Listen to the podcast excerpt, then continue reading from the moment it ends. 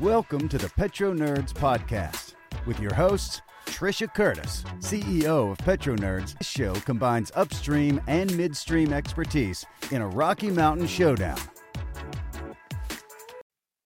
Hello, everyone, and welcome back to the Petro Nerds Podcast. This is episode 71 of the Petro Nerds Podcast. It is Thursday, January 26, 2023, and I have an absolute special treat for you here today.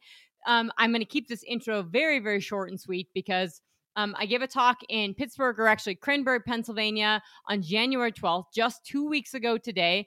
Um, it went over extremely well. It was to the American Association of Drilling Engineers, the Appalachian chapter, so AADE. Um, and it was a great. Uh, the audience was fantastic. Um, I was given 45 minutes. I think I went an hour and 15 minutes, so went a little long, but everyone seemed to really love it, and everyone requested uh, the video of the slides. Now I'm not releasing the slides um, unless you know that's usually a client basis thing, um, but I am releasing this video, so I do encourage folks to uh, take watch the video because um, there's a, you can see stuff and I'm interacting. So I encourage folks to both listen to this and watch it on YouTube as well. Um, but with with that being said, today is Thursday, um, January 26, 2023. We are having WTI is really edging up there. So if you're following the market um, from two weeks ago, we were we've been edging up in prices. We are 81.22 for WTI. We are 87.64 for Brent, and Henry Hub is getting absolutely annihilated at 292 and we'll be going over that um, in later podcasts on why natural gas is getting crushed right now um, but just to point out, uh, obviously, oil prices are are are really pushing the envelope. There's a lot of optimism right now on a massive amount of optimism on China. So, um, there China's still closed for the Lunar New Year. So is Taiwan. However, the Hong Kong Hong Kong is open, and if you look at the um, if you look at Hong Kong and you look at the trading, there's been a, a billions, hundreds of billions of dollars recovered in just 2023 alone. So in less than a month, a lot of money has flown back, and so you're seeing some massive amount of money flowing back, and a lot of bets uh, on the market on this. Now, the tricky thing is with this is that so all this uptick in oil prices is um is betting on Chinese opening up and and China increased demand, and the tricky side is what this means for inflation and if this can push up if this can push up inflation. Obviously, pushing up oil prices is inflationary. And the Fed here in the US is still fighting st- more sticky inflation, which is rent and housing, um, as also um, very high and still double digit uh, food price inflation.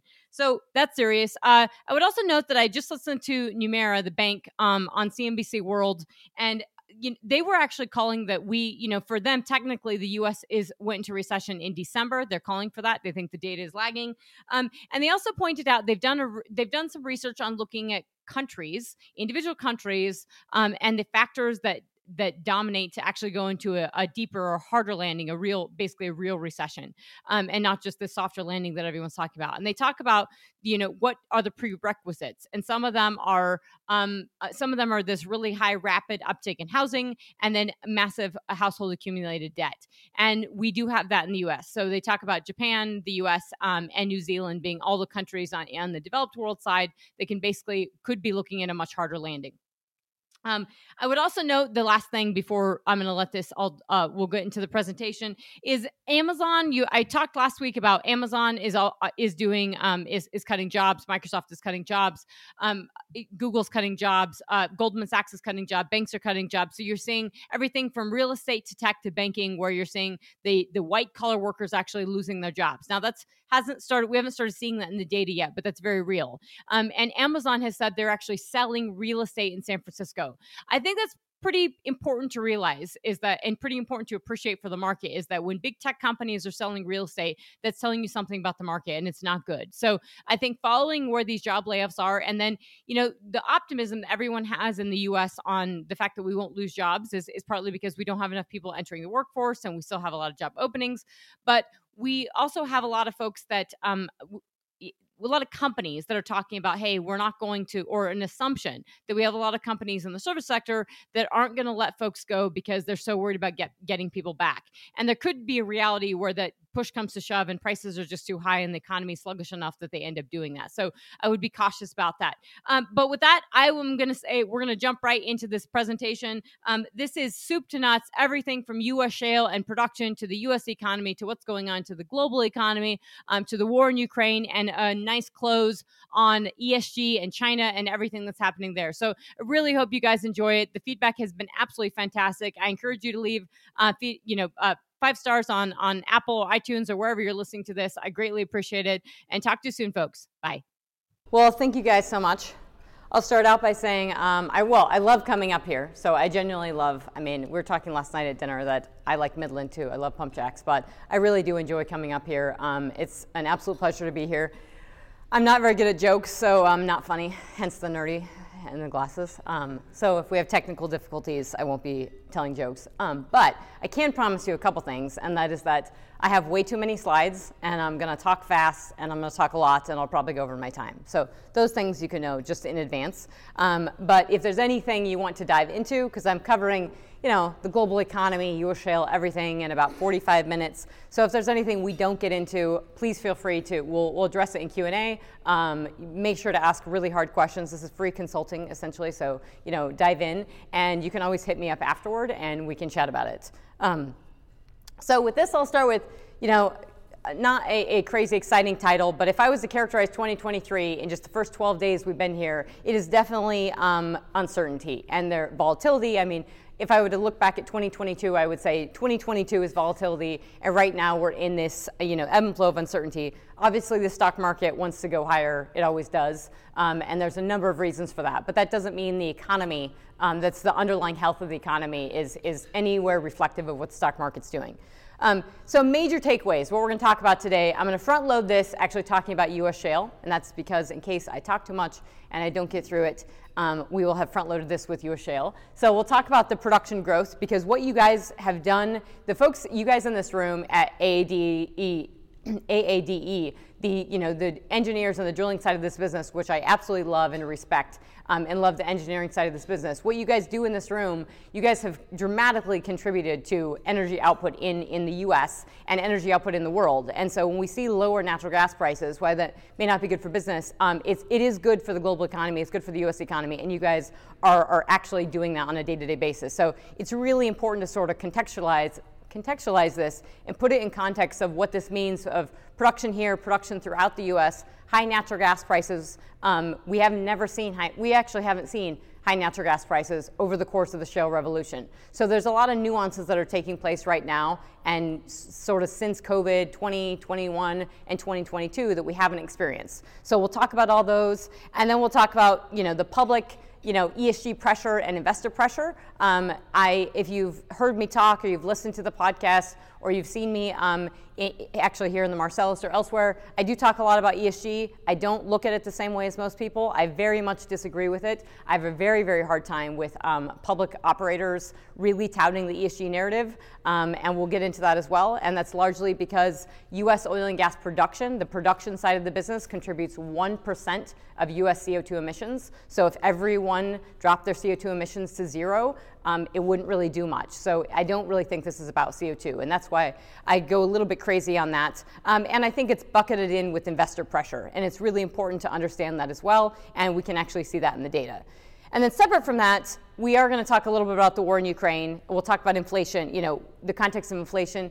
Obviously, war is not good, um, but an ongoing war is pretty bad because it creates a lot of uncertainty. Um, and then we have inflation, and I am not sure everyone understands inflation to the level that they need to. Especially today, we got our inflation read. It is lower than expect, or it was expected to be lower, but it, we're about basically at six and a half percent. Yes, inflation is coming down, but inflation is still there, meaning higher costs for everything still exist. And that has severe ramifications, not just to the US economy, but to the global economy. And we will talk about that as well. I think it's really important to appreciate, you know, if you go to the grocery store and you have sticker shock for buying chicken or eggs, you're not the only one. And if you think about the bottom half of the US consumer, inflation has really been felt because if you spend most of your income on food and fuel, you have felt inflation more than almost anyone else. So if you think about that for the US, now think about that globally.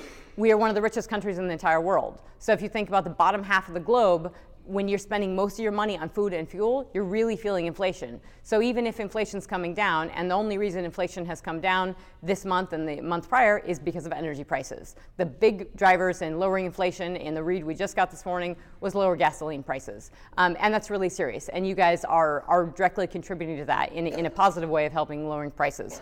Um, energy, geopolitics, and power, super, super intertwined. There's nothing more, I mean, if, if you were to say what is the single biggest advantage the US has, I mean, it's many, right? Institutions, rule of law, infrastructure, you name it, economics. We've got a lot of, of good things going. But we also are the largest natural gas and largest oil producer in the entire world by far.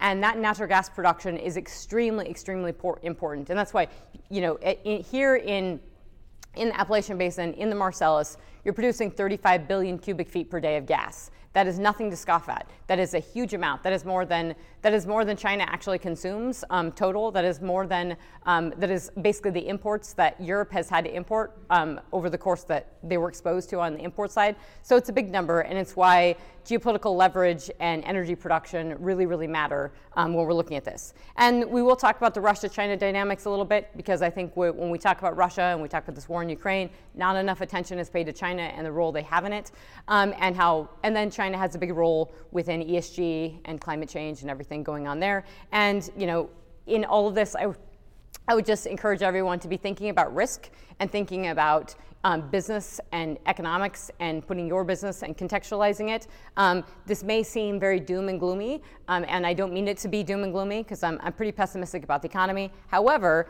um, with all that being said, uh, knowledge is power, and there's a lot of opportunity that can be pulled from this when you really understand what's going on in the market. So, oil and gas prices in the economy. Um, I've been showing this slide for a while because I think it's really important to look just back at this is just Henry Hub and WTI, and appreciating that we have um, where we were sort of in 2008. Obviously, we had a big price spike, and, and I always put 2008 to get people to understand you know, 2008 we had Lehman Brothers, we had oil, we had inflation, we had oil price shocks, and then it came down. But unemployment didn't peak. You know, when we saw the recession in 2008, unemployment and the real pain didn't happen until you know the peak of unemployment didn't happen until 2010. So we have to realize when we say, "Oh my gosh, are we in a recession?" Um, and it doesn't always feel like we're in a recession because we're going out to eat and we're still doing things. You still live. It, recession is is just like every other day. It's just it looks a little different. And so I think we have to be a little careful of asking whether or not we're in recession and realizing that um, the higher unemployment has not, and the, some of the pains in the economy have not actually hit yet. Uh, but that being said, we are, this is oil and natural gas prices and um, where we're at today. So we have come down considerably. And part of that is because of production, because we're producing a lot. And also part of it is the economy. So crude oil prices, this was this morning. We have ratcheted up pretty significantly because we were, we were hanging in low 70s. 78 and change, uh, 84 and change for Brent. Um, something I want to point out here is that these bars on the bottom, um, this is your traded volumes. And you'll notice something that it gets really thin as we get out here in 2022. And I think the thinly traded volumes in crude oil are extremely important to think about because that means you exacerbate volatility. You can have a $5 swing up or down in a moment's notice. And part of it's because a lot of people have left trading for oil and gas. Um, one, because it's not favorable. People don't like it for the ESG reasons, and everybody's anti oil. The other part is people got burned on trading, um, and we just have a lot of algorithmic or computerized trading. And so you'll see that the algorithm or that computerized trading will see a headline and trade off of it. And so when you have these thin volumes, though, you have these exacerbated swings and moves and um, that can create obviously volatility. And it's important to think about because we have heard OPEC and the Saudis talk about it a bit of saying, hey, we may not be reflecting supply, you know, our supply and demand um, may not be what we're seeing in terms of price. And that is really important when we're thinking about where prices and is that reflecting um, supply and demand fundamentals. Okay, natural gas prices. I mean, natural gas prices are a big component of why um, gasoline prices going down, but also natural gas prices coming down are a pretty big component of, of our inflation indicator.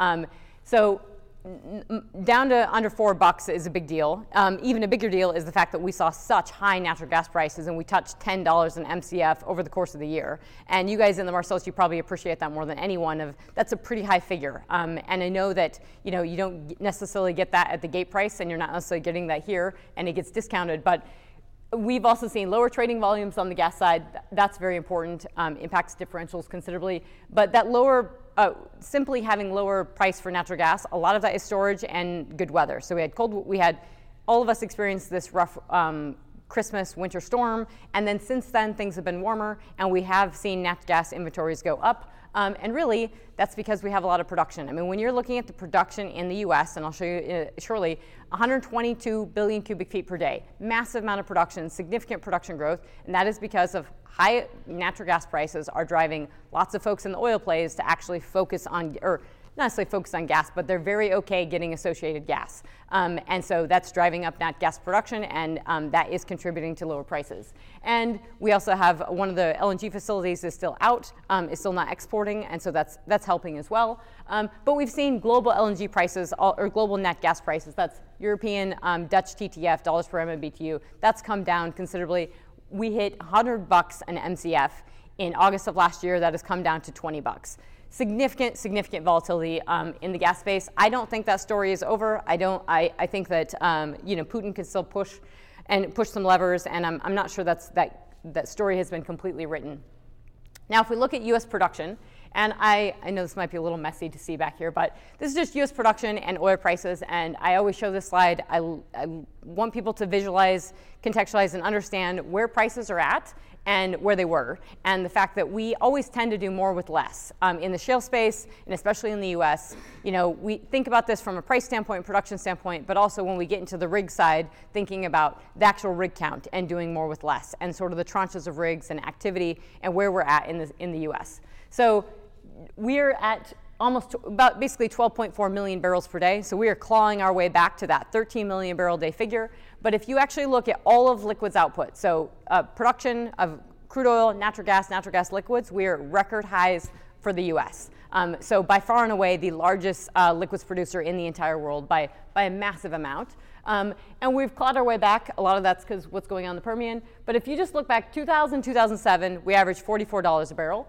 Uh, 2008 to 2013, we averaged $88 a barrel, so that was our hurrah. And then 2014, all the way through 2021, the average was $58 a barrel. And we saw massive production growth in that space. Um, and then we obviously we've seen we saw have seen negative oil prices. Now we have um, higher prices. We're down in the 70s. So just put, putting that in the back of your mind, because um, it matters for what private companies are doing. It matters for what public companies are doing.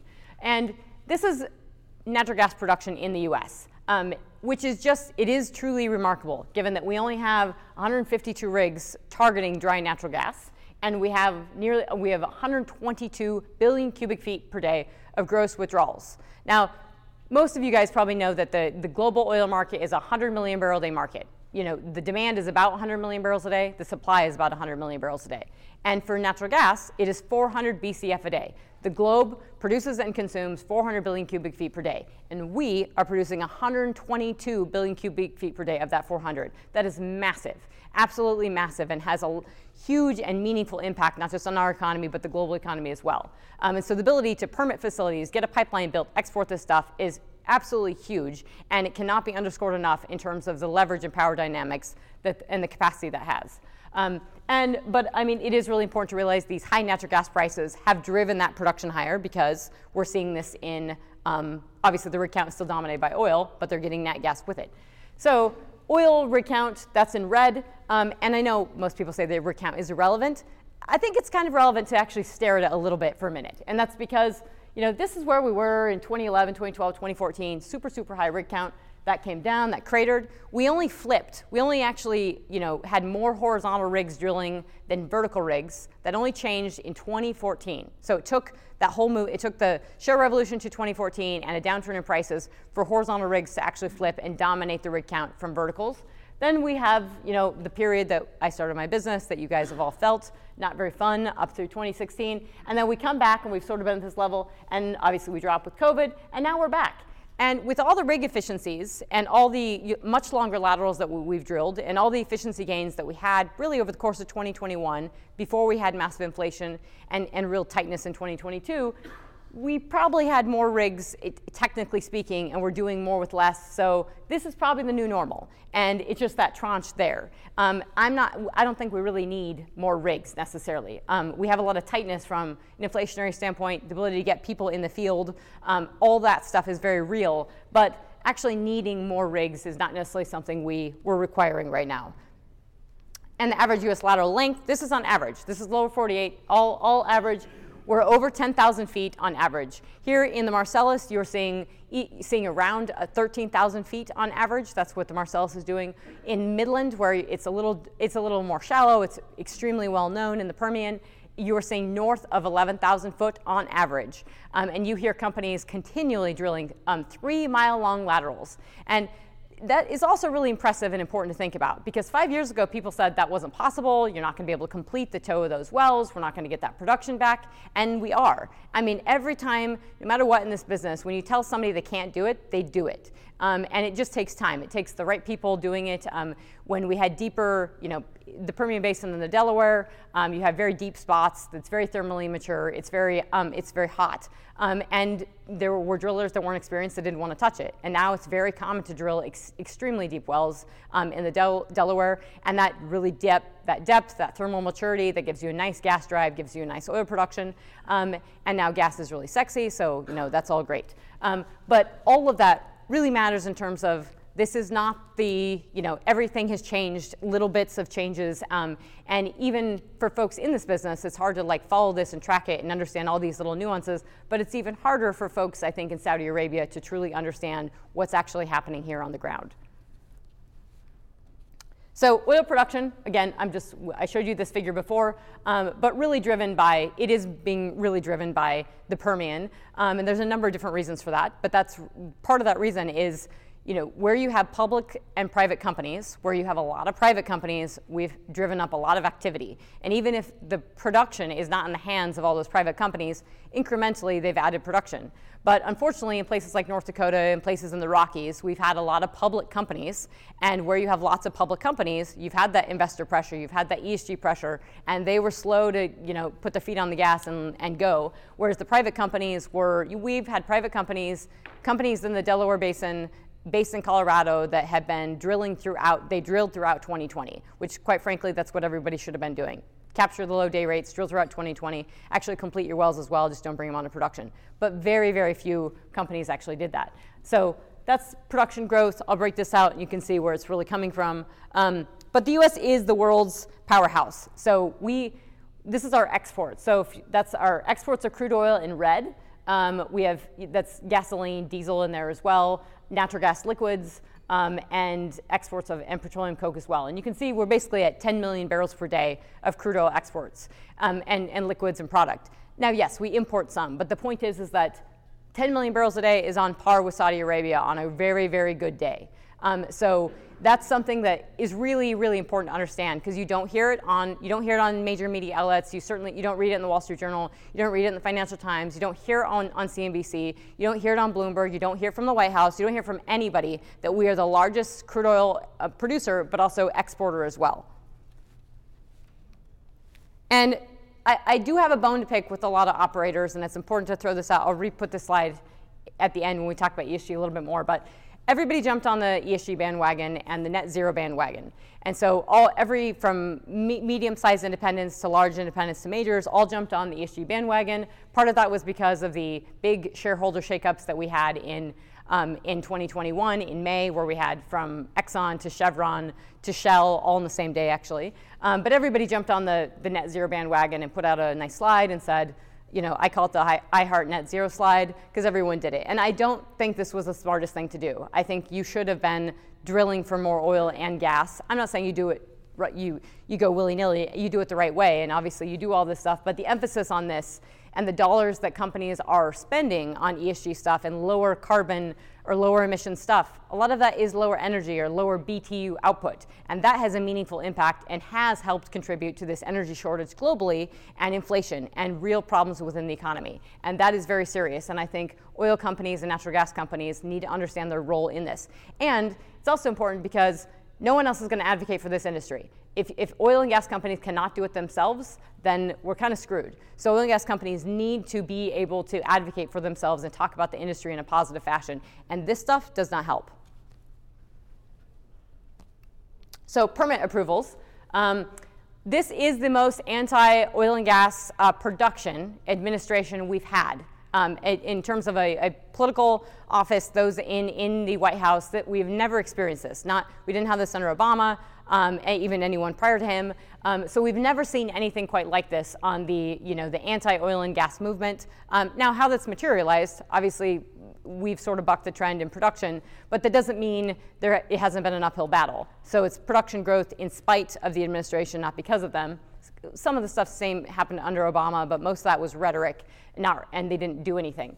This is just permit approvals for federal land, Bureau of Land Management. Um, I just put this in red. That's that's pre-Obama in red, um, Trump, and then Biden. Uh, or sorry, that's Trump in red and Biden in blue. And you can see we've had a pretty strong drop off in federal approved permits. Um, so the problem with this is that we're just not increasing these permits. And if you have a permit that expires under up until um, this administration, if you had a federal permit that was expiring, you could just you could put it back in and, and you could get it reapproved very easily. We don't have that now. You cannot get a federal permit approved if it's expiring and you haven't had a chance to drill it. You're not going to be able to drill it. It's, they're going to let it expire. And that's very serious because you know you can turn on the TV, you can hear the administration say, "Well, you have 9,000 permits and you haven't drilled them."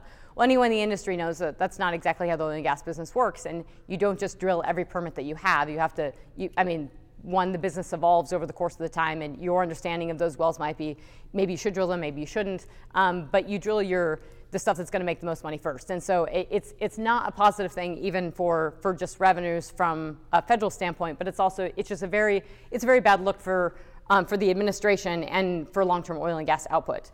So day one, though, was suspending all permitting on federal land, so including uh, including Indian lands, which was not legal. Um, but that was the day one. So we set up the administration sort of set up this. You know, if, if people want to talk about where is the government on this, it's not for oil and gas because they started this day one and they were making that a very, a very, very clear message. So day one was we suspend all permits. And they actually revoked, if you got a permit on January 20th or the day Biden came into office, it was actually revoked. Now that changed about two months later, you know, after the politics stuff subsided, they started uh, approving permits.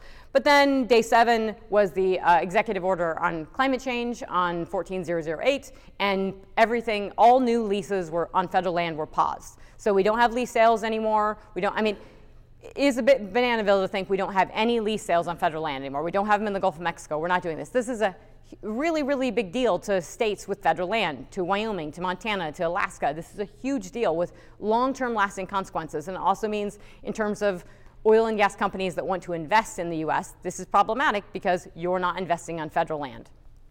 And then day 30 was rejoining the Paris Climate Accords. That's a really big deal because that folds into the net zero stuff that on the, on the Paris Climate Accord side, as well as uh, the International Energy Agency pushing net zero.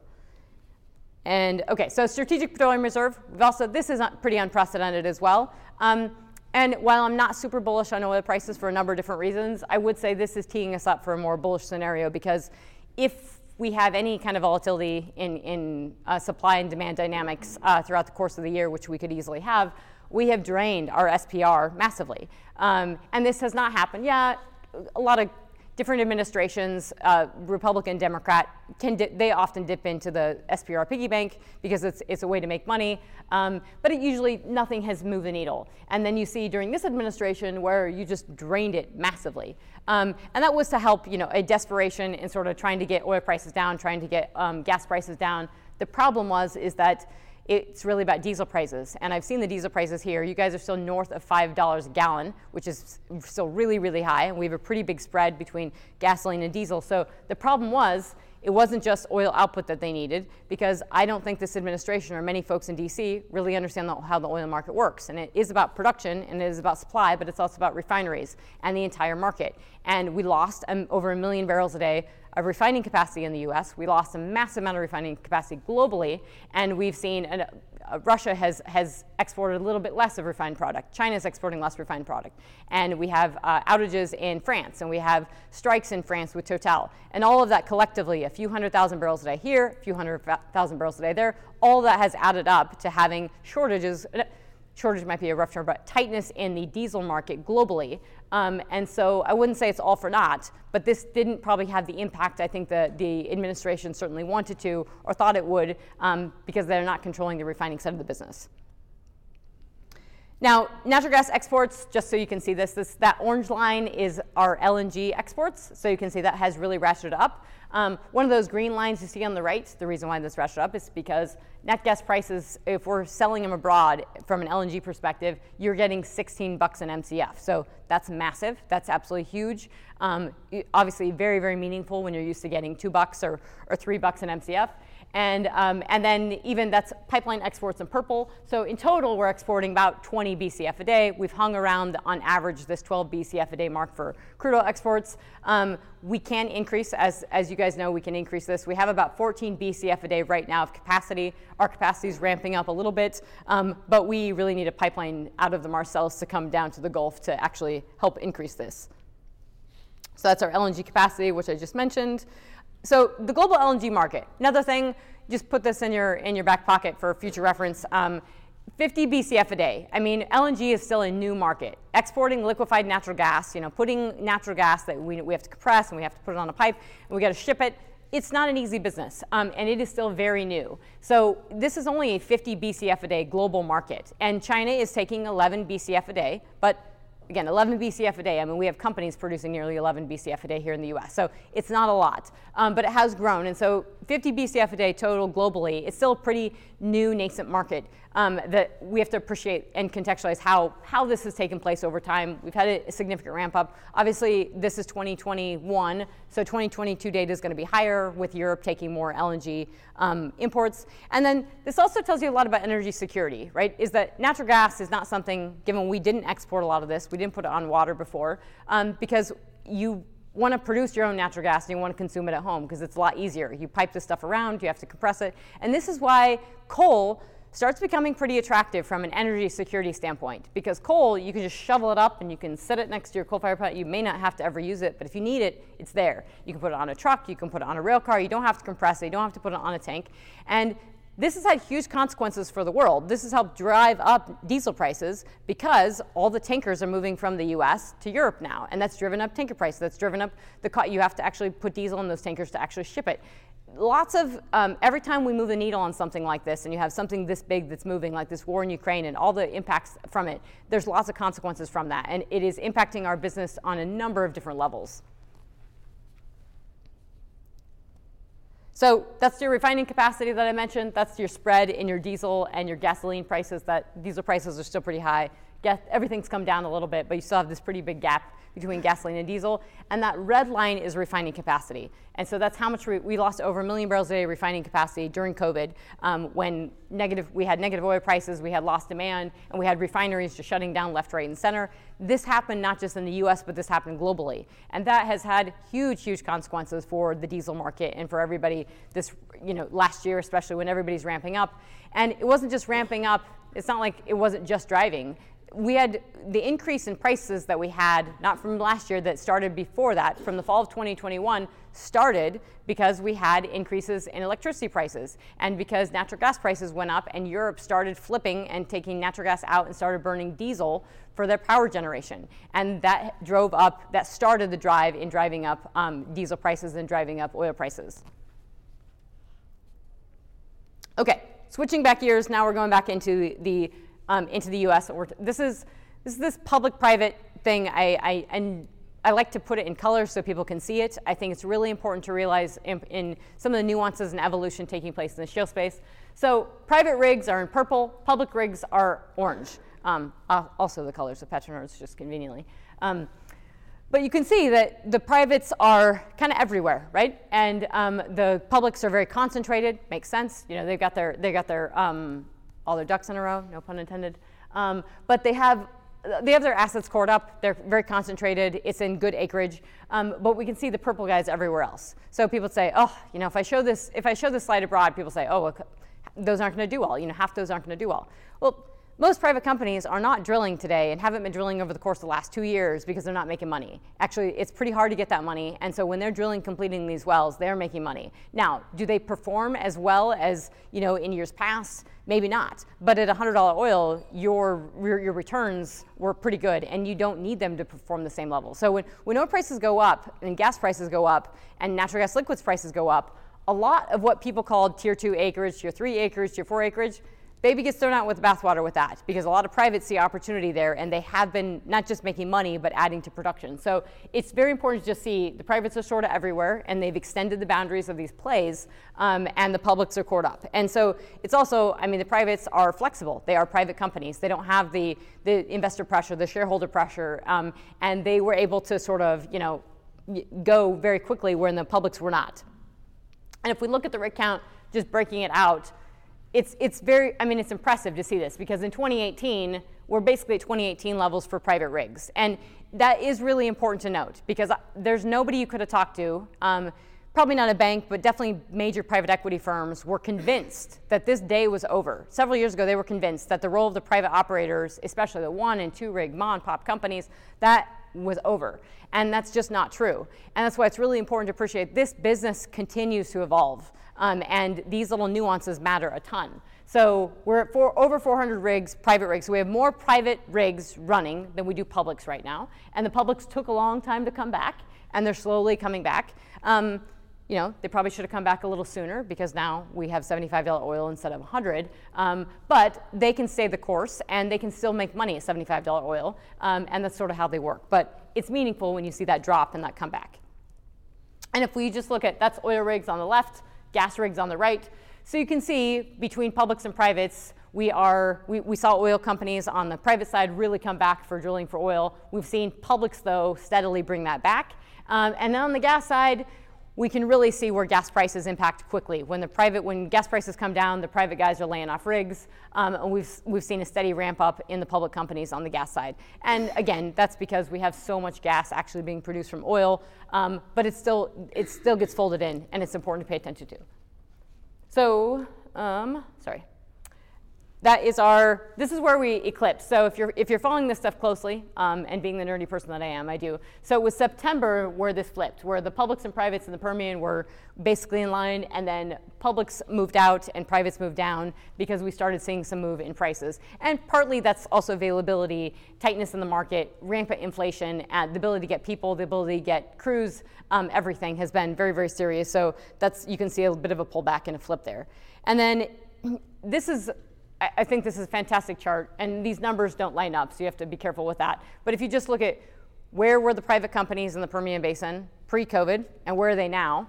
Um, I don't know how, if anyone got the, if anyone would have predicted you would have had more privates than you did, more private drilling than you did even at the height in 2018, and you do now, and that is still very impressive. Um, and I'm not sure anyone would have predicted that you would have had half of what you do on the public side. So uh, just zooming in so you can see this a little better. Um, this is Permian Basin. Again, reiterating my point, and, and, this is the Eagle Ford. I was just in South Texas, and you can actually see this. Like, if you're driving down there, you see these. they're, they're pretty spread out, but I mean, you see private companies all over the place. Um, we see this if you look in the Permian Basin. These privates have, you know, I mean, they're across the map, whereas everybody, the publics are cored up. And then in here in the Marcellus, um, you can obviously, I just threw that map up for your benefit, um, also very concentrated as well. And then ducks. so drilled but uncompleted wells, we don't have to spend time arguing on what a duck is. Um, I know there's deep conversations we could nerd out on forever. These are not strategic ducks. This is, I like to show this because this is simply a function of looking at how many holes are being poked in the ground. And so it does show you activity, sheer activity. So drilled but uncompleted wells, I don't care like how many we're waiting on, et cetera, why we're waiting on them. The point is a hole has been, has been poked in the ground. Purple is the privates and public is the, is the orange. And you can see, holy moly, we have the private companies have poked a lot of holes in the ground, have a lot of ducks out there, and they are much, much, much wider and bigger in, in terms of vast area and acreage um, than I think a lot of people a lot of people have appreciated over the course the last few years.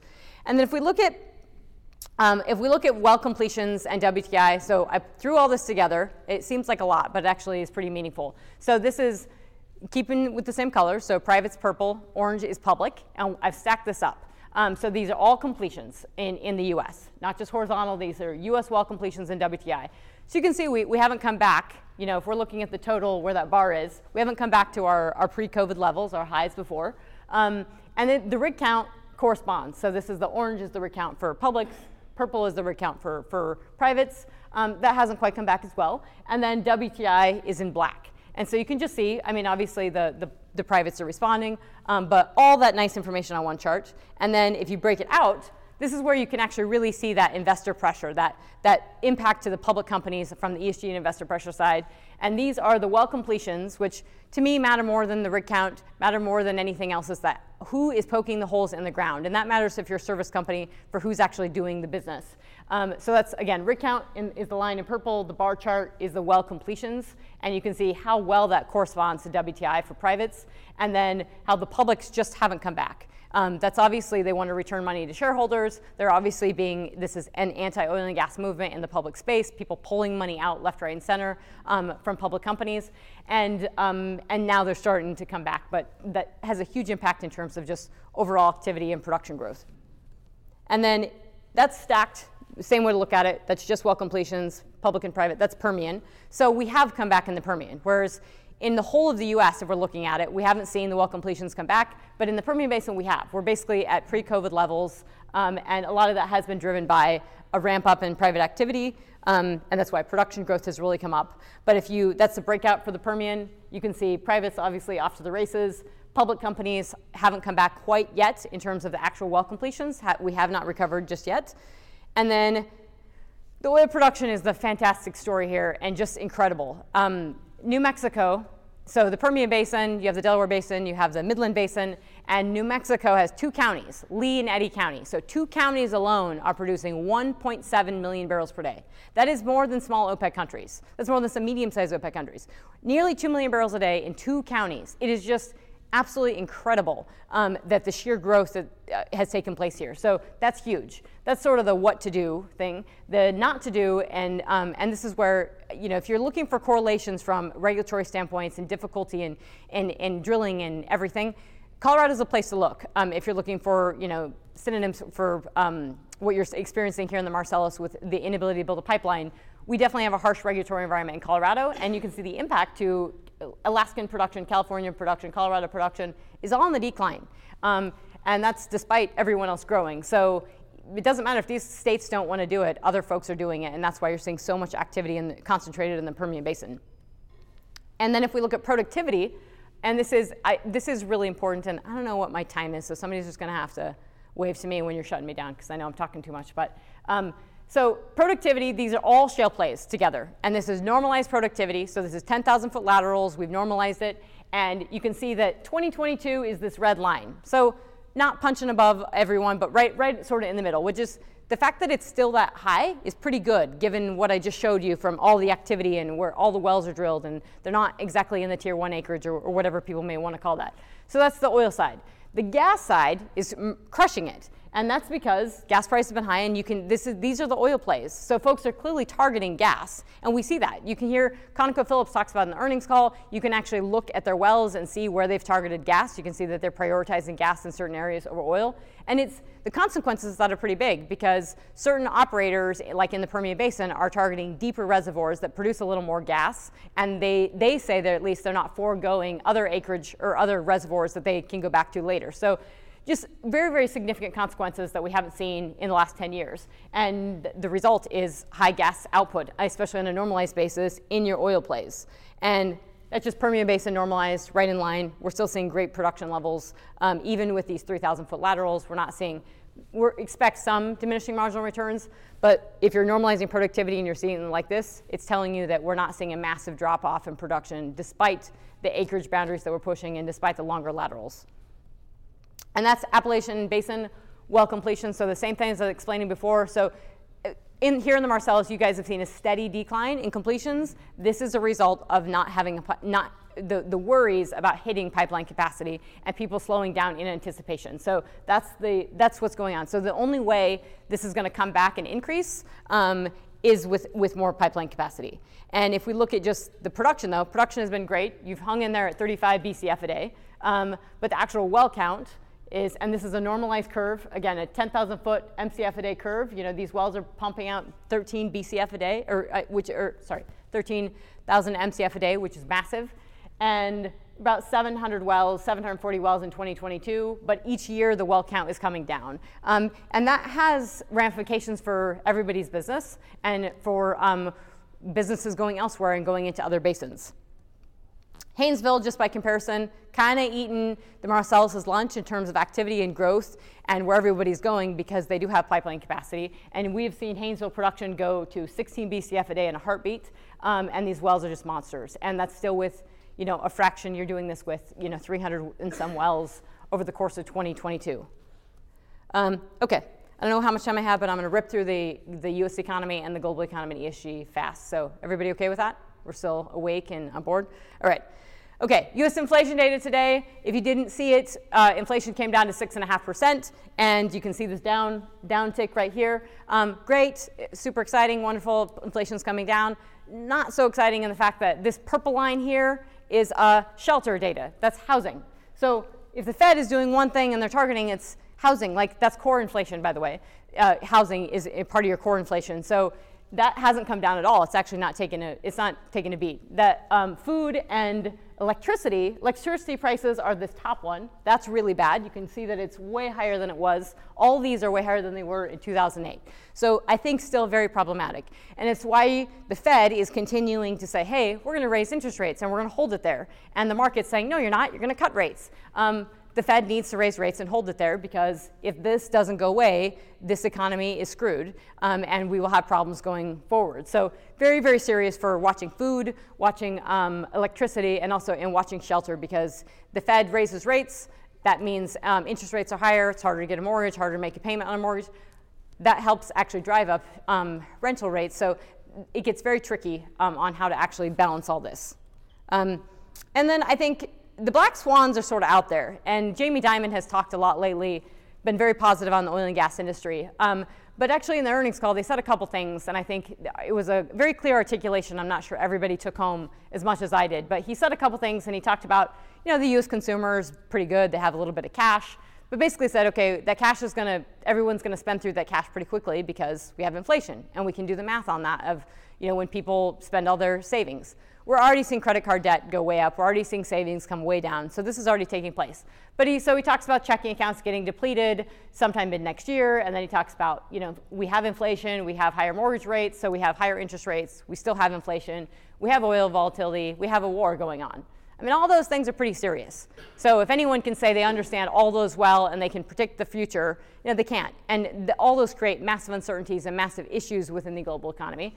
Um, but he just points that out. And then he talks about sovereign debt levels and essentially says those are the uncertainties that we know about today and in the future. And those are just the ones that we know about. They're not about all the other things and the interplay of all those, which are very serious. Um, in the US here, we also have a problem. We, people have not gone back to work since COVID. We have a massive fiscal lag that's overhanging not just in the US, but in the entire global economy, where it doesn't matter where you go in the world, people will say, we just don't have enough people working. I was in the UK in December, and everybody was telling me, every taxi driver told me, it's because, it's because of Brexit. You know, everybody left because of Brexit. And I was like, well, we don't, didn't have Brexit in America, and we still have people, a problem with people getting back to work as well. So this is a global systemic issue that came from pumping $27 trillion into the global economy, both from um, fiscal and monetary stimulus in just in the course of a handful of months over 2020.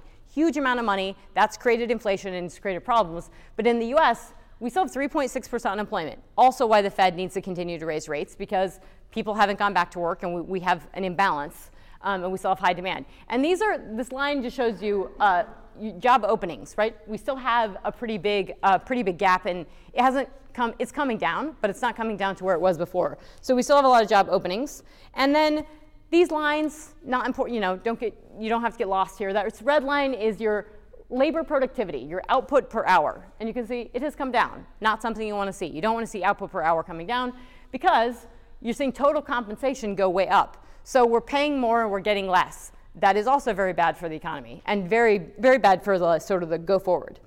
And simply, there are not enough people looking for work. This is your number of unemployed people per job opening. And so pre, in February of 2020, it was basically one to one, 0.8, call it one to one. Now it's 0.6. So you have half a person for every job opening. It, the math just doesn't work. And that's, that is why this is really problematic. We also have debt. So last year, and I mean, we we continue to add massive household debt. So you guys probably know we had this, uh, you know, big, everybody went crazy during COVID and everybody had to buy a house. And not only did they have to buy a house, they had to buy a really big house and they bought it in a place that they thought they could work from home forever. Really nice idea um, in, in, theory, may not work out um, in the future, but huge household debt. Yes, lower mortgage rates, but everybody bought nice homes, everybody took equity out in their homes, everybody built a kitchen and they built a yard and they got a pool and they, they did it all. And this contributed to huge household debt. And so that growth, we have not seen that high of debt growth since 2007.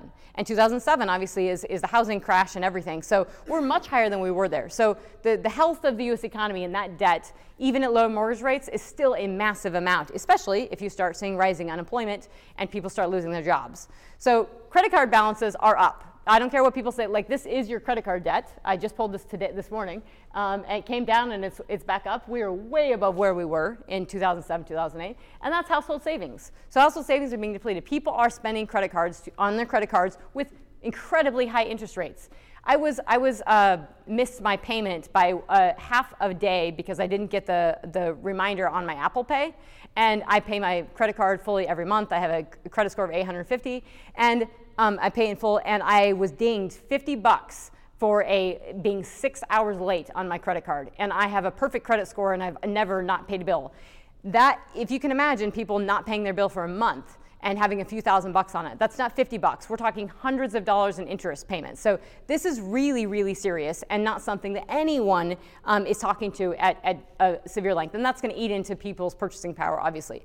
Now, if you take one slide away, and this is messy and everything, but if you remember nothing from this presentation, I hope it's at least this one. And this is, um, love these colors again. I don't know how this happened, purple and, purple and orange, but they're there. Um, this is inflation, interest rates, and unemployment. So black is unemployment, inflation is in orange, and purple is your uh, purple is your un- unemployment, sorry, or Fed funds, or black is Fed funds rate, inflation is orange, and unemployment's in purple. And you can see that our inflation in the 1980s was 14.7% in May of 1980.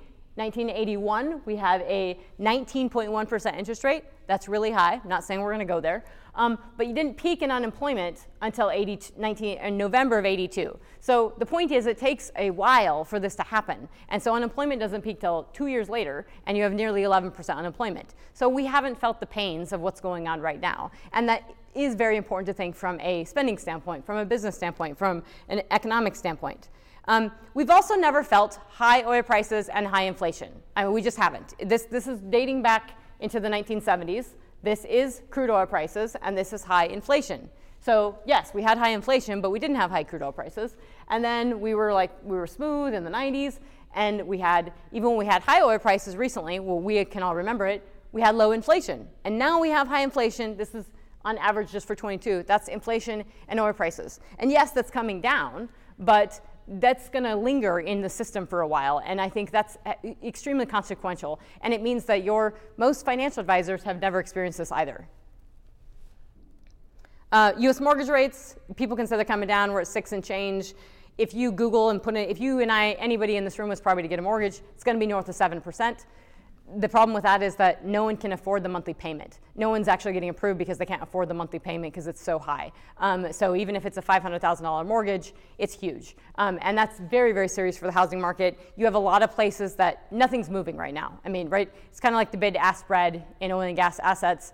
Yes, it might be the right price, but mortgage is too high, so things are for sale, but nothing's actually selling. Um, the buying conditions for large household durables, this is the Michigan Consumer Sentiment Survey. You can see it's it's improved, but this is the buying condition for large household durables. So if you listen to Walmart earnings calls or Walmart um, rhetoric and stuff, they talk a lot about the large household durables as well and how bad that market is. This is your refrigerators and your big stuff, right? That was great during COVID. Everybody was redoing their kitchens and buying that stuff. That has that has cooled. And with high interest rates, um, one, it's a bad sign that this looks so bad because it means everybody was buying their refrigerators on credit. And two, it means that they don't have the money to buy the refrigerator, period. Um, but it's at a record low, and that's very bad. And then our um, buying conditions for houses are also at a record low. So we're talking way worse than. Um, than 2008, it's it looks really bad. And this is what I think the stock market is not appreciating. They're not appreciating that the bottom half of America is, is, does not have the savings, has already spent through it, and simply is going to move the needle. And the worst part is the job layoffs are happening in the top half. So we're seeing the white collar unemployment begin to rise. So we're seeing you know Amazon layoffs and Salesforce layoffs and Microsoft layoffs and Goldman Sachs layoffs. Um, so that's we're, we're, tipping around here in, in, a unique period that we have never seen before. Um, this is just home prices and oil demand in the U.S. They actually do rise and fall together. Um, they sort of had continued to move up last year, but this was 2008, and you can see how they basically move in lockstep. Uh, you, this is global oil demand. Um, you can see it doesn't really move huge amounts. Even during the 2008 financial crisis, we had a little dip. We, we lost a couple million barrels a day of oil demand. The reality, though, is that we were the ones that led that drop in oil demand. We, we consumed 20 million barrels a day in the US, and we lost a few million barrels a day. Um, during the 1980s, we lost 3.7 million barrels a day. It took nearly a decade for that demand to recover. And then um, we lost two and a half million barrels a day in 2008. And it took years for that to come back. And we're just sort of at that comeback point. So it is really, really meaningful to think about sustained high oil prices and sustained um, high inflation and the impact it can have on demand. And we've sort of bucked this trend recently because this the revenge of COVID and people driving and everybody wanting to get out but it can still be there. And it means if your economy is slowing, you're just not going to use as much diesel necessarily because you're not going to be shipping as much on, on trains and FedEx and packages and all that stuff. Okay, um, global economy, and I promise I'm wrapping up soon. Um, global economy downgrades. IMF to World Bank, everybody's downgrading the global economic output. So GDP, gross domestic product, is all de- is decreasing across the globe because of all the reasons I just mentioned, because of high food, high fuel, high inflation, you name it. World Bank just came out with a report two days ago. It is worth a read. It is extremely damning um, in terms of just basically what inflation has meant for the global economy and how bad the global economic picture looks. Basically, they've downgraded economic growth for the entire world by a, a, a, almost two percent or one half to two percent. Um, so the war in Ukraine is still ongoing. Um, this is a map of the war in Ukraine from February 24th when it started last year, and this is a map now. The point is it hasn't ended. Um, we don't have a, you know, how is this going to end? Would Putin accept just a bit of acreage here? I don't know. I don't think it's going to look like that. That has a lot of precedent. I mean, Ukraine isn't basically saying they're willing to accept that. The point is, it's still going on, even even if, uh, depending on what you hear, what you believe on how bad the troops are doing in, in Russia, they've spent the, the course of this winter basically attacking energy and energy infrastructure. Um, and, and you have over a third of Ukraine that has been without power for the winter. So very, very meaningful in terms of how long this war is going to go on and how, how much this is going to impact Europe um, and sort of bringing Europe to their knees and keeping them uh, very distracted, I think, for a long time. And you could see how the benefits could be if you're China and you want to do something else, say in the in South China Sea or something, or something with Taiwan. Europe's pretty distracted. They're not going to you know, be jumping in and, and ready to go. Um, and China is funding this war with with uh, Russia's war with Ukraine. Um, so those are that's really big, and you can see the impacts of this. Of we've had over 10% inflation in the UK. Um, it's going to be one of the worst recessions that they've had in a long time. And this is their energy prices. This is just pound. Uh, sorry, that's German electricity prices. My apologies, but pounds look the same. Um, you can see the ramp up. It's, it's more than quadrupled in most of these places. Even when it's come down, they're much higher than they were before. So hugely consequential in terms of uh, the actual inflation and what they're paying from a household basis. And this has been, if this is massive growth in fertilizer and food costs. And again, this is the global economy. If we think of just going to the grocery store ourselves, what this means for if you're Africa, if you're the Middle East, or if most of your income is going to food and fuel, um, this is really problematic because this is just indices that show you the growth in food and fertilizer costs. Fertilizer costs obviously have been impacted by high natural gas prices or the inability to get natural gas prices um, in the Middle East and Europe, but also, it's, it's what impacts food, the actual food output. So what's happened is a lot of countries have been unable to farm with fertilizer uh, because it costs too much, and therefore they're getting lower yields on their crops, and therefore they're going to have less food output, and this is going to continue to cycle. So I don't think the food inflation story is quite done, especially for the rest of the world, not um, maybe outside of the U.S. the gas flows into Europe. These are the major conduits that you bring in gas to Europe. We essentially there's two major pipelines: Nord Stream one, Nord Stream two, which never fl- flowed actually flowed gas um, into Europe. Nord Stream 1, Russia stopped flowing pi- gas into Europe quite a while, several months ago. Um, and then those pipelines were sabotaged. I wholeheartedly believe that was a pretty sophisticated operation to sabotage those pipelines. That was done by Russia. Um, you had to know those pipelines pretty intimately to do that. Um, and it's a pretty big statement because that's Russia telling Europe, we're not going to flow gas in those pipelines, even if you want us to in the future. That's done. Um, that's meaningful because most Europeans, I think, the, uh, on the official side and the government side, believe that that gas would begin to flow in the future. And there's still some more levers to pull. I mean, there's still gas flowing through Ukraine. Bit shocking because you'd think they might go after that first. Um, so there's definitely a few more levers to pull in terms of taking all the gas out of Europe. Um, but right now, those volumes are it's, it's pretty small, and that's why they've why we're importing so much gas. Now, this was the ability for a less economic. Uh, Russia is not a global economic superpower, okay? They, they produce a lot of natural gas, but they produce half the natural gas that we do. Um, but this is case in point of what not to do. This is all the leverage that Europe gave them. Europe consumed 55 billion cubic feet per day of gas, and they produced only 20 billion cubic feet per day of gas. So they're exposed to the, everything in the middle, 35 BCF a day of gas. And lo and behold, their exposure to Russia was 16 BCF a day just on the pipe side, and then they got another couple BCF a day via liquefied natural gas imports. Pretty big. So Russia had all the leverage they needed in the world to do this war, and Europe completely gave that to them. And that is because of their very aggressive green policies, pretending that they're not consuming natural gas while stopping to produce their own natural gas and, and grabbing renewables from China and throwing into their grid as quick and as fast as they can, and really exposing themselves to these price spikes because the renewables didn't actually work um, when they needed them to. Russian production has not fallen off a cliff, despite what everyone thought. Um, that isn't to be said that this year we could lose more production, but the, these revisions in Russian production have been revised throughout the course of the year. They've sort of hung in there over 10 million barrels per day. They are getting massive discounts to their crude, so whatever you hear about the price caps and stuff in Europe, it's kind of irrelevant because they've been taking massive discounts on the crude. China's still taking their crude. India's still taking their crude. Essentially, the crude's just been rerouted around the world. Um, China's used to this. They take a million and a half barrels a day from Iran. Iran's been under sanctions for years. They don't care. Um, these are this is Russian total supply. This is what IEA said they were going to drop off production in that dotted line over the summer. That didn't happen. Um, that's Russian total supply. Obviously, recently this is a fresh slide. Didn't happen. And all this tells you here is that um, the products, uh, refined products, Europe has, has not stopped taking refined products from Russia. Um, they have stopped taking more the, or crude, but only the crude via ships. They haven't stopped taking the crude via pipe. So things are just getting moved around, rerouted. Um, for all Europe's talk, they haven't really done much. Um, OPEC production has come down a little bit, but you can see Saudi Arabia production in September was over 11 million barrels per day, pretty high. This is they're going to have record high output for the year, north of 10 million barrels a day.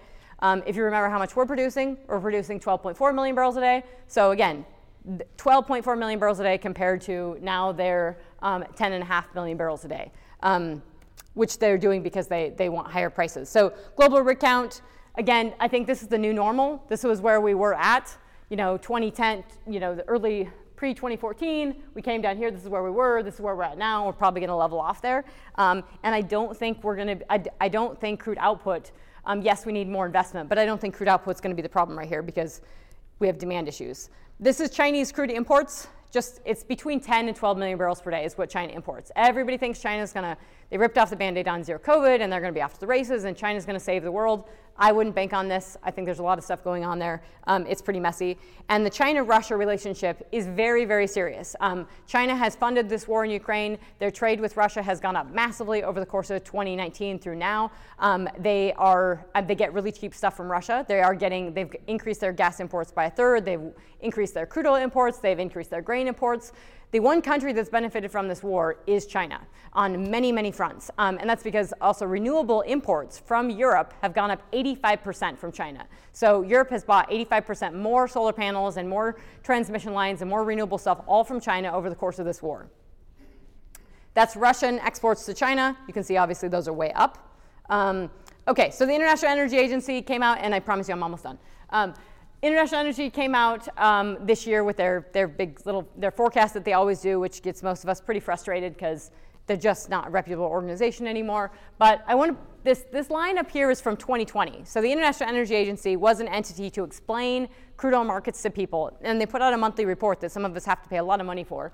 Um, and they said in 2020, the IEA has made its own position clear. Since the scale of the COVID 19 crisis began to emerge, we have been leading the calls to put clean energy at the heart of the economic response to ensure a secure and stable recovery.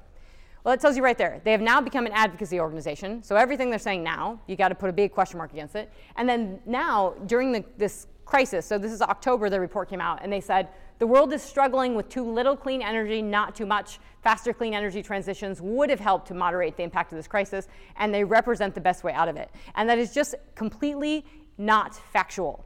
Um, renewables, in terms of the intermittent, in terms of wind and solar, which is basically the renewables we have, the, they just don't produce the power and have too much intermittency. So that's a, nearly a complete lie, but it's definitely not factual, and it, it's very it's flabbergasting and amazing. This is the oil demand forecast that they say we need to do to get to net zero. And this is why the net zero is such a big problem and why, why companies need to be very careful with this and promoting net zero. Because net zero is what the IEA, they're calling this for demand to go from 100 million barrels a day to 25 million barrels a day. That's, you can't do that. It's, it's nearly impossible. And they're calling for massive near term drop offs in demand that just aren't realistic. Um, and I mean, we shut down the global economy in, in 2020, and they're calling for more than that. That would bankrupt the, the not just the industry, but it would bankrupt the, um, the global economy. So it's, it's simply not realistic. And then the promotion of all this on the ESG side is a really big deal. And this is why I think it's really important. It's really important for folks here in the Marcellus to understand that yes, you can promote gas and you can say coal is bad, but if you if you listen to Bloomberg and you just watch commercials, you'll see this commercial that talks about you know beyond Beyond Coal. And if you look up the Beyond Coal thing, it's funded by Bloomberg and, and different entities. So it's Bloomberg Philanthropies. So this is your news organization who's putting on these commercials. And if you look it up, it's not just Beyond Coal, it's Beyond Coal and gas. So if you stab the knife in the back of coal, they turn and stab that back in the knife of natural gas as well. They don't want, and I don't even call it fossil fuels, it's traditional fuels. It's crude oil, it's natural gas, and it's coal. Um, there's a movement against that. And the consequences of that are so big because during COVID, during 2020, we lost a record amount of energy production. And I know people are anti coal, but from an energy security standpoint, it is really serious because China is producing so much coal and they power their grid with coal. And if we are reducing our grid reliability, we're reducing our domestic power reliability. And again, I have to put this I hard at zero because I have a huge problem with it. Um, the energy transition, the cost of it, and I know I'm way, way over time, so I sincerely apologize. Um, the cost of the energy transition estimated to be 276 trillion. That's over 9 trillion a year. These are ridiculous numbers. No one's ever going to hit it, even when the economy was good. Um, global power generation by fuel. The, everybody's saying we're reducing our consumption. We're actually not. So this is our global power generation by fuel. You can see the black is coal. Um, the red is natural gas. Um, the renewables is that chunk in green at the bottom. Chinese coal production is just completely off to the races. They're producing record amounts, over 400 million tons of coal. Now, that should be a warning flag to a lot of folks of just the ramp up in that and what they intend to do with it and why, and why they're prioritizing domestic energy security so much. This is a very cool map. This is the, just a heat generation map of all their generation. And you can see their coal generation, their power, their grid. And this is why we could kill ourselves all, eh, all day long fighting CO2 emissions in the US, and it won't matter a lick because they have 8,500 terawatt hours of power generation. 65% of it's coming from coal. Over 5,500 terawatt hours is coal fired power generation. They added 1,000 terawatt hours of coal fired power generation last year alone. We in the US have 878 terawatt hours of coal fired power generation. So, not even a fraction of what they, uh, less than what they added last year alone. So, you can't compete if it's about CO2. It's not about CO2, it's about energy security. Chinese coal-fired power plants, you've got 200 in construction, you have over 3,000 operating, you have another 121 announced, another 106 permitted. It just goes on and on. And these are, these are real numbers, so it's serious. What this means for domestic energy security and economic security and national security is extremely meaningful because this is UK power generation by fuel. Their power generation has come down. And it should be a red flag to anyone that a major economic democratic country is dropping power generation. Um, it means that they can do less. Their output will be less. Yes, they're consuming less, but that's not good for your economy. That's Russia. Russia has more power generation output. That's not a thriving, robust, you know, diverse economy. That's Russia. But it means something from a power standpoint of what they can actually do, what they can produce. Um, and what they were able to do. This is Europe and the US power generation to, combined by fuel, and that's Chinese power generation. So we have, we have less. We, we have less power generation in the US and Europe total than China has. Um, so that's your West against the rest. China dominates the solar and battery manufacturing industry. They have the they process all of the rare earth minerals because it's a very dirty and intensive and extractive process. Um, they do it with forced labor, so they have free labor and cheap labor, um, and they don't have the environmental standards, so they can process all that. So anything, not just for renewables, but if we're using graphite, if we're needing, um, if we're needing copper, if we're needing any of this stuff, it's coming through China, and that has very serious long-term consequences for um, supply chains and actually getting this stuff, especially from a military standpoint. Uh, that's the solar exports I told you about that's ramped up. And then just lastly, um, this is Chinese industrial electricity generation, which eclipsed US and European total electricity consumption. This is your industrial output. Now, ours is flatlined a long time ago, but the point is China's is still increasing. And I would throw out to the audience and, and folks when I explain this is, what do they want to use that output for? Is it just to make renewables forever and just to sell us solar panels? Um, and I would argue it's probably not, that your ability to produce other things, including military equipment, um, is pretty high as well. So with that, I really do apologize for going over, and thank you.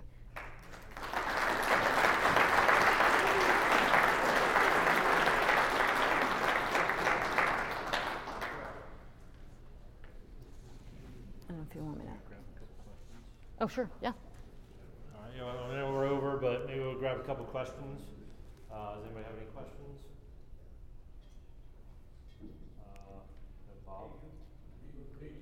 ESG for medium to small companies, how is it going affect what's going on? I mean, a lot of times the smaller companies right now aren't going through the ESG process. In, in the public companies, the smaller public companies? Public.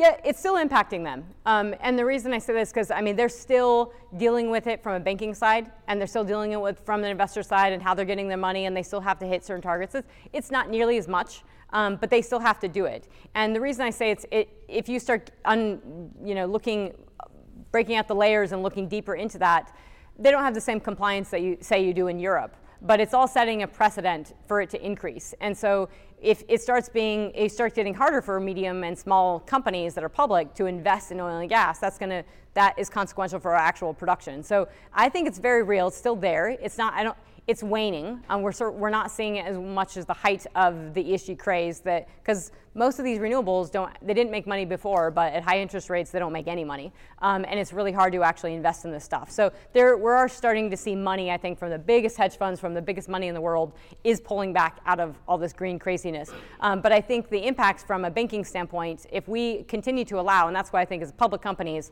public CEOs need to start standing up and pushing back and making it clear what they're doing and why they're doing positive things and the, the impact to it. Because uh, so if they're just taking it and, and not defending themselves or sort of eating it, that's not working. Um, so I, I do think if you don't sort of you know push back against it, it's going to rise. Um, but I, they're being impacted from. I, if they could get more capital, they would have done more. Um, and I would bet that we could find a hand, easily find a handful of medium and, and small public companies that have been not able to do as much as they wanted to do because they are public and because they have been restricted in their funding. I'm letting him dictate questions. So.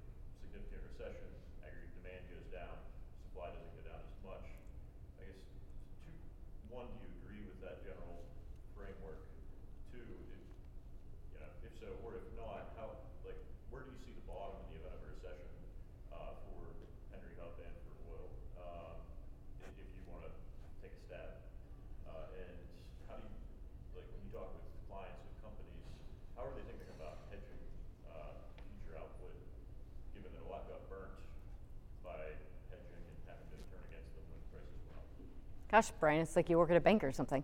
Um, yeah, no, those are great questions. Um, okay, so calling a bottom on prices. Um, I would say that uh, you know I'm, i have been more bearish on prices. I believe I was at your event when uh, Toby Rice pushed me to say call out on oil prices, and I had been saying I had been saying 80 over the course of last year. We closed at 75, so I'm not trying to toot my own horn. I'm just saying the, the economics did not suggest we would be higher than 80 um, in, from a demand standpoint. That being said, volatility in trading and everything, we could we could ratchet higher, we could ratchet lower. I don't.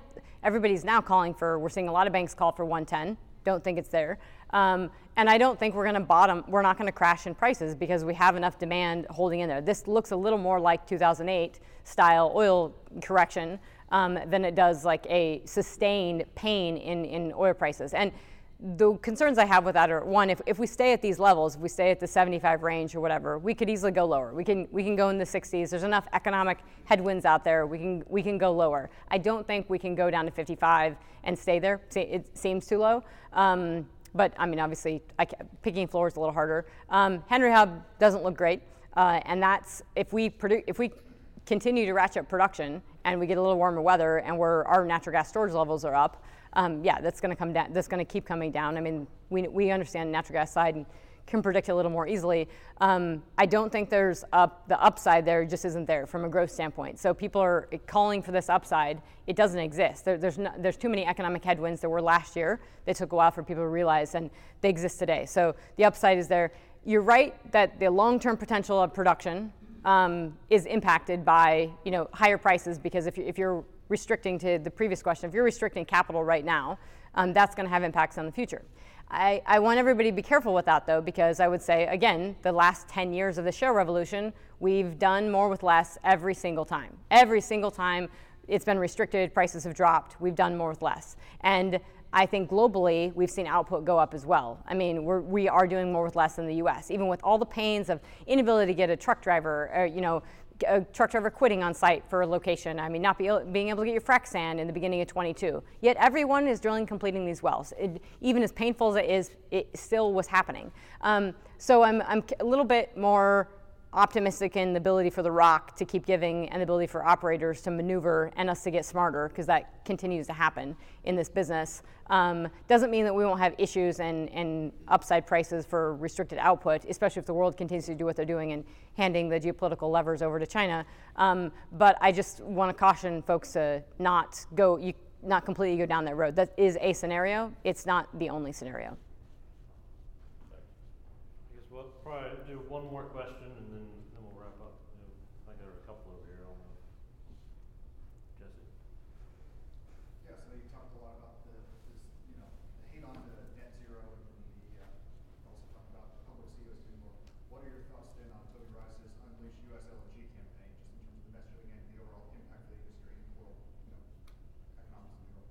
I think it's I, the Unleash LNG is great. Um, I'm, I'm all for the messaging, and, and Toby's been on my podcast, and we've we battled it out and bantered and um, at at Brian's forum um, over last spring. Um, I agree with the Unleash the LNG in, in principle, but um, I don't think I think that CEOs need to be more public companies. I'm not calling out Toby or anyone. Public companies need to. Uh, stop talking about CO2. It, it, this is not about CO2. This is about energy production. When you're emphasizing the CO2, that gives levers for everyone because you can say, okay, well, we're doing this natural gas and it's great, but then other companies are, when, when public companies say this, it's kind of like having legal precedent. When you're pushing this narrative, pushing it and pushing it, you know, the banks are doing this and everything, you're, you are telling people you don't like this is about CO2 emissions when it's not. So you're impacting the ability to continue driving production higher. And the people who don't want to invest in you in the first place, they don't want to invest in you. They don't like you anyway because you're oil and gas. Period. There's a there's a massive amount of money and people and and um, entities that are trying to push that money out of the system. So you're kind of fighting a battle that you're not going to win in the first place. Unleashing LNG is great, but you have to build a pipeline to unleash LNG. And um, we have to build a pipeline. We have to do everything in our power to build a pipeline. And when I was in DC in the first part of my career, you know, all I did, I, I saw oil companies, Pioneer Natural Resources, Continental Resources, you name it, they were in DC every week and they were on the Hill and they were with all the think tanks because uh, they were lobbying for crude oil exports. And I don't know if every single oil company and every single gas company is in DC every week lobbying for a crude oil pipeline um, and actually linking it back to geopolitics and explaining how important this is for American energy security, American economic security, American grid stability, um, and the ability for actually to, to not just fight a war, but actually to entertain one and, and, and live through it. I mean, this is way bigger than, you know, just, uh, I mean, the consequences of not building a pipeline are huge, but I don't think these programs in terms of getting a pipeline built are, they're not far enough. And I don't think, uh, while unleashing the LNG is good, you can't unleash it unless you build a pipeline. So it needs to be build a pipeline and unleash the LNG, in my opinion. Thank you, Tricia. That was great having you here. Please uh, join me in congrat- or thanking Tricia. for-